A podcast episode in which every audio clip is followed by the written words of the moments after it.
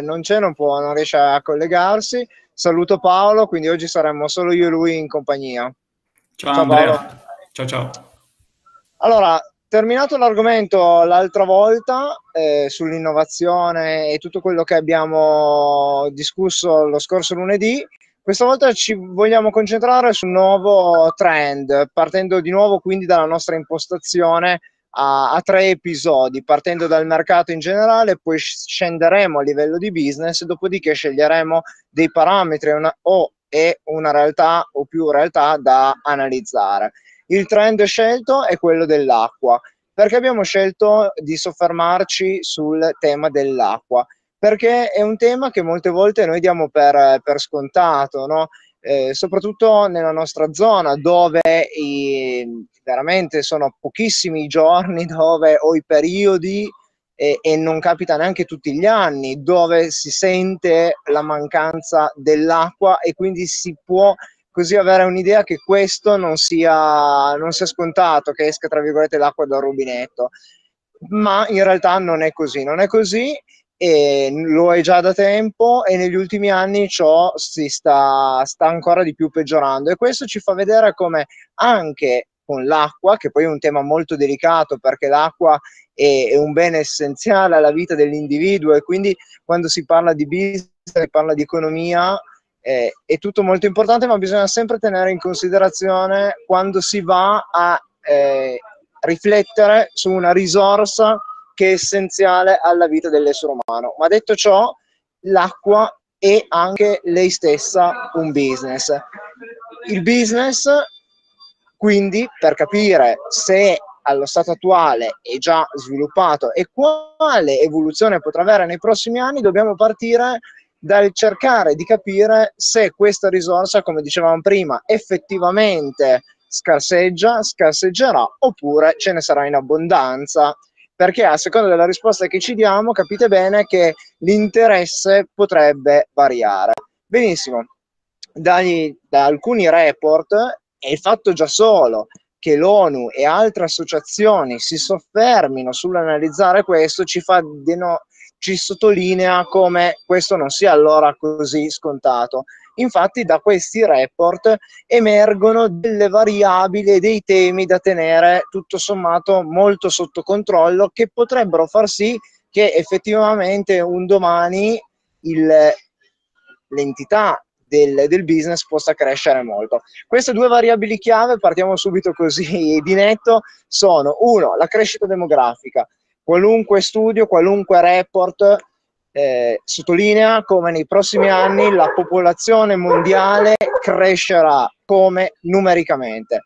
Crescerà però in modo diverso da zona geografica a zona geografica. La cosa molto interessante che viene analizzata in diversi report è come la, la popolazione mondiale tenderà a crescere principalmente laddove già oggi non è scontato l'accesso all'acqua. Quindi non tenderà come sappiamo benissimo, a crescere tanto ad esempio nella nostra zona dove ad oggi comunque lo diamo per scontato. Ma in quelle realtà dove già oggi si fatica, nei prossimi anni è previsto un incremento della popolazione. Questo cosa vuol dire? Che ci sarà bisogno ancora di più consumo. Però se io già oggi fatico a garantire il consumo minimo necessario, come farò un domani? La seconda variabile che unita a questo crea appunto questa situazione di tensione da tenere sotto controllo è legato ai cambiamenti climatici. Altri report analizzano come la quantità di pioggia, la quantità di neve, quindi la base, il bacino principale dalla quale viene poi estrapolato l'acqua d'uso potabile sta diminuendo, sta diminuendo da tutte le parti del mondo e anche in quelle parti dove, come stavamo dicendo, oggi l'accesso a quest'acqua è scontata. Queste sono le due variabili chiave. Attaccate a queste due variabili chiave, collegate a queste due variabili chiave, troviamo tutta una serie di effetti collaterali. Come vi dicevo prima, eh, l'aumento della popolazione non solo banalmente aumenta il consumo di acqua potabile perché ovviamente ci saranno più persone che vorranno bere, più persone che vorranno lavarsi, ma perché ovviamente queste persone dovranno a loro volta, come facciamo noi, cibarsi, mangiare E già allora per poter produrre maggiormente ci sarà bisogno di più acqua affinché si possa produrre per poi consumare. Quindi l'aumento dei consumi, che è legato all'aumento della popolazione, ma poi come abbiamo già detto anche in altre dirette, eh, l'aumento dei consumi nei prossimi anni può anche essere dovuto al fatto che in determinate realtà, pensiamo soprattutto alle realtà asiatiche, Cina, India, dove veramente parliamo di popolazione in quei due paesi lì abbiamo un numero di abitanti un numero di popolazione enorme. E sono paesi dove la ricchezza individuale poco per volta sta comunque crescendo rispetto ad anni fa. Sono molto minori la maggior parte della persona ha, la maggior parte delle persone hanno standard di vita molto minori a quelle che abbiamo noi però rispetto a quelle che avevano fino a dieci anni fa sono già cresciute e avendo un bacino di popolazione così grossa, la variazione anche minima porta degli effetti enormi. Tutto questo sui consumi, che a sua volta si ripercuote sull'acqua. Dopodiché all'interno dell'acqua, e lo vedremo magari la prossima volta più nel dettaglio, troviamo il business collegato all'acqua, diciamo così, può essere declinato in tantissimi settori, in tantissimi aspetti diversi. Perché eh, noi appunto come vi dicevo prima un po' banalmente a volte tendiamo a confondere l'acqua il business dell'acqua semplicemente con quella che esce dal rubinetto. In realtà come abbiamo già avuto modo di accennare adesso velocemente eh, è solo la punta dell'iceberg. In realtà l'acqua eh, serve per molti più altri aspetti non so Paolo se sei d'accordo su questo e se secondo te in un domani bisognerebbe anche ricominciare magari a pensare a utilizzare acqua non potabile per alcuni usi che tutto sommato non ce ne fa niente di avere l'acqua potabile. Sì, difatti io eh, su questo scherzavamo oggi, no, Andrea, che eh, cioè, scherzavamo per modo di dire, nel senso che siamo talmente abituati ad avere l'acqua potabile in casa che utilizziamo l'acqua, come ha riportato anche qualcun altro tempo fa, per degli usi per cui l'acqua potabile non è fondamentale. Facciamo l'esempio, lo sciacquone del gabinetto, piuttosto che per farci la doccia, mh, mm, lì non la beviamo l'acqua, però noi usiamo lo stesso l'acqua potabile. Perché? Perché è l'unica acqua che esce dal nostro rubinetto. Quindi che noi, eh, diciamo, compriamo le bottiglie d'acqua a casa invece che bere dal rubinetto, piuttosto che usiamo la stessa acqua per diciamo, tirare lo sciacquone, diciamo, sono dei lussi che in diverse parti del mondo non si possono permettere. Già soltanto questo potrebbe essere un effetto. Poi è vero che ehm, ad oggi circa il 72% dell'acqua consumata nel mondo è legata all'ambito dell'agricoltura, però già soltanto il, la, diciamo, l'aumento demografico di cui ci parlavi prima e l'aumento dei consumi ci porta a dire che l'acqua ovviamente la utilizziamo per tutta un'altra serie di cose. Pensate già soltanto al settore dell'abbigliamento o al settore delle costruzioni, di acqua se ne usa, non è che sia tutto water free, ma ci sono tanti settori coinvolti quando si parla di acqua e di utilizzo di acqua in generale. C'è poi da dire, mh, sulla base di questo ragionamento qui, che c'è ovviamente, come tutti sappiamo, un tema di, disugua- di disuguaglianza, scusatemi, disuguaglianza, scusate, idrica a livello mondiale, perché è vero che ad oggi circa il 90% della popolazione mondiale ha, diciamo, accesso almeno ai servizi di base eh, di acqua potabile, però non è uguale dappertutto, non c'è una media del pollo che mi dice 90% tutti, perché in alcuni paesi, in alcune zone, dell'Africa subsahariana questa percentuale scende pesantemente. Considerate che circa il 16% della popolazione subsahariana ha accesso a quelle che sono delle fonti d'acqua non vere e proprie perché sono solo in bottiglia piuttosto che in cisterne, quindi l'acqua non c'è ma gli viene portata. Quindi ci sono dei costi di trasporto e degli accessi all'acqua non facilissima, piuttosto che l'8% sempre in Africa subsahariana accesso solo ad acque di superficie. Quindi se piove c'è, o se ci sono delle fonti di superficie, bene, altrimenti l'acqua non c'è.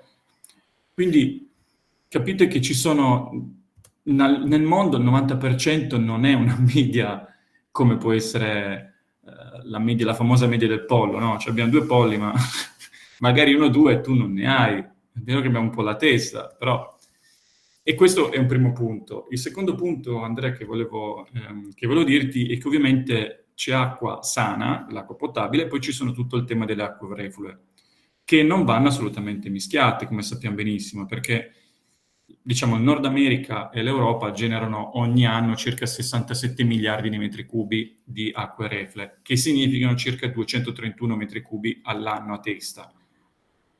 Questi metri cubi scendono pesantemente a 95, quindi meno della metà, 95 sono i metri cubi di acque reflue che vengono eh, generati in, in, Africa. Quindi c'è sia un tema di gestione delle acque reflue che di gestione dell'acqua potabile e della disponibilità di acqua potabile che è molto diversa nel mondo. Non so Andrea se tu hai delle considerazioni sul business dell'acqua partendo anche da questi dati. Sì, no, eh, stavo mentre tu parlavi riflettendo su una cosa, no?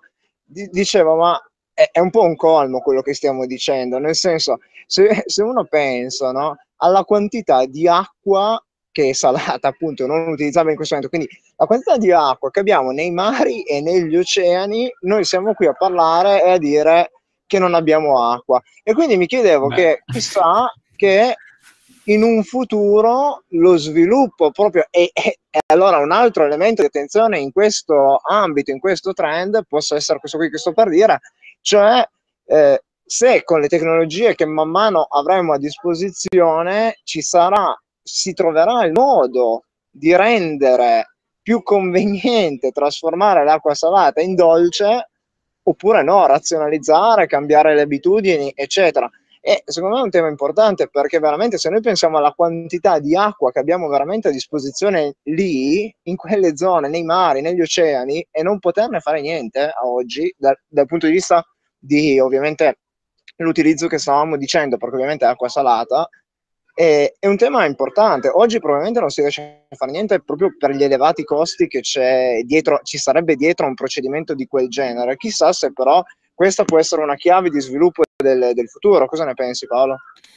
Sì, diciamo che non è così semplice un, proce- un processo di desertificazione, questo è chiaro. Um, non so se, sinceramente, non, non, essendo il mio ambito, non so se è utilizzabile quel tipo di acqua. Sicuramente andare a capire, um, diciamo, se e come risolvere questo problema è un tema su cui stanno dibattendo tantissime organizzazioni, no? Lo, lo dicevi anche tu prima giustamente, ci sono zone ricchissime d'acqua, pensate che il Canaan produce una quantità immensa, immensa, come potete immaginare, ci sono altre zone come l'Africa dove non se ne produce. È vero che la soluzione non è tirare un tubo dal Canada all'Africa, no, sarebbe troppo, cioè si può fare solamente disegnando il computer di tirare una linea retta, però è logico che una ricerca, a di una soluzione a questi problemi e B un consumo, diciamo, migliore dell'acqua sarebbe, sarebbe la, la, situazione migliore. È logico che in mezzo a questa ricerca eh, infinita di soluzioni ci sta tutto un business dietro, perché ci sono tantissime società che eh, utilizzano l'acqua per fare business nei, negli ambiti più, più disparati, no? dall'agricoltura, piuttosto che ci sono tutta una marea di sottosettori dove magari potrebbe essere utile andare più in profondità nelle prossime volte, no? Cosa ne dici? Esatto, no, poi volevo appunto sottolineare quello che ho già detto prima in fase di introduzione, che è un tema molto delicato, quindi noi non ci addentriamo dal punto di vista etico, però è un tema molto delicato perché ovviamente delle scelte eh, proprio legato alle variabili e alle conseguenze di cui noi stiamo parlando potrebbero eh, andare a mettere in discussione anche un po' il concetto dell'acqua. C'era stato un po' di anni fa il discorso in Italia, adesso poi ovviamente questo è un esempio specifico e a livello nazionale, però potrebbe riportarlo su scala, su scala mondiale. Certo gli interessi che entrano in gioco sono interessi di prima, di prima grandezza, di prima necessità per l'uomo e quindi saranno anche decisioni secondo me molto, molto complicate rispetto ad altri settori e, e quindi gli scenari rimangono, rimangono aperti, rimangono, rimangono molti. Volevo ancora... No. Ti facevo un altro, ti facevo soltanto un esempio, poi ti, ti lascio la parola. Considera che eh, le famose dighe africane su cui hanno generato delle guerre in passato tra gli stati, eh, cioè soltanto per fare un esempio il Nilo, no? piuttosto che altri fiumi africani, il fatto di poter fare delle dighe o meno su questi fiumi per un discorso di fonti idroelettriche piuttosto che per una fonte d'acqua necessaria per l'agricoltura. Quindi dove ci sono delle fonti d'acqua che attraversano più stati si possono creare anche delle lotte non banali no? sull'utilizzo di questa fonte d'acqua. Senza saperlo mi hai fatto un assist eh, vincente, come si dice, perché era proprio l'argomento sul quale volevo andare. Cioè, ero Te rimasto... bruciato. No, l'hai, l'hai lanciato come, come, i servizi. Eh, qualche, qualche mese fa avevo adocchiato dei grafici molto interessanti proprio sul tema dell'acqua, erano riferiti come annata 2019-2020 e, e ripercorrevano proprio un po' quello che stavamo dicendo sulle varie aree geografiche, il livello di stress idrico delle stesse sul livello regionale, no? E poi metteva in paragone questo allo sviluppo futuro legato al cambiamento climatico e alla variazione della popolazione, dei consumi di cui stavamo dicendo, e ai, al tema dei conflitti.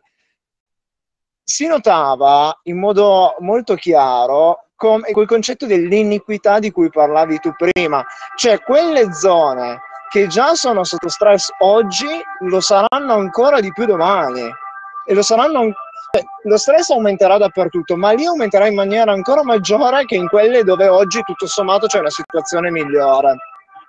E l'altro grafico molto interessante era notare come in queste zone qui, dove lo stress idrico è aumentato negli anni, negli ultimi cinque anni si è avuto un incremento dei numeri di conflitti tra popolazione, quindi tra popolazioni vicine, proprio per l'uso dell'acqua. Quindi stanno tornando un po' quello che dicevi tu, no? appunto con le dighe del Nilo, ma in varie regioni dove lo stress idrico è elevato si riscontrano conflitti tra popolazioni vicine proprio per, il, per la conquista, per l'utilizzo di bacini idrici, idrici per poi avere l'utilizzo del, dell'acqua. Quindi il numero di questi conflitti è aumentato in modo esponenziale negli ultimi anni in, quelle zone. Sì, poi è logico che non vogliamo sempre parlare di conflitti, quindi ca- cambiamo di nuovo completamente argomento perché altrimenti sembra che uno, eh, dato il periodo, voglia sempre andare a parlare di, eh, di conflitti. Eh, sinceramente questo non è, non è, l'obiettivo. Quindi magari ehm, chiudiamo la, la, la, la diretta di oggi, se sei d'accordo, andando a capire quelli che secondo te possono essere ehm, diciamo, degli argomenti che potremo trattare eh, nella prossima diretta in maniera più, più, dettagliata. Sì, secondo me nella prossima diretta eh, possiamo soffermarci sui settori, sottosettori principali che formano il modello di business dell'acqua oggi. Perché l'acqua appunto esce dal rubinetto, ma non esce dal rubinetto, diciamo, per magia. Arriva lì per tutta una serie di fattori, che dal sottosuolo, che dal fiume, che da dove vuoi, te la fa arrivare nel tuo rubinetto e tu puoi berla. Ma lì, lì in quel procedimento c'è tutta una serie di eh, società, tutta una serie di, di lavorazioni affinché arrivi a tua disposizione. Oggi è questo qua il procedimento. Ci sono varie tecniche, potremmo, poi non sono appunto non ho i termini tecnici del ci fosse qualche esperto li acquisiremo, li acquisiremo. Eh, esattamente. Però dall'estrazione la lavorazione e l'utilizzo il trasporto e l'utilizzo. Quindi il sì, tema sono, dell'estrazione sono d'accordo sono d'accordo, sono d'accordo andiamo poi a vedere quali sono i sottosettori eh, con, diciamo, collegati al, all'acqua e a tutto quello che, che può essere generato. Con, tenendo sempre presente ovviamente la, il cappello introduttivo che abbiamo fatto oggi su una eventuale scarsità della risorsa attuale in un domani, che può incidere a livello di business. Beh, direi che è un bel racconto. Dai, ci vediamo le prossime volte, cosa ne pensi? Assolutamente sì. A lunedì prossimo che tornerà anche con noi Albi. E cos'è che devi dire, scusami? Mi stavo dimenticando. Se vi è piaciuta la diretta, commentate e poi la parolina chiave la lascio dire a te. Sei Brad. Ciao a tutti. Serata.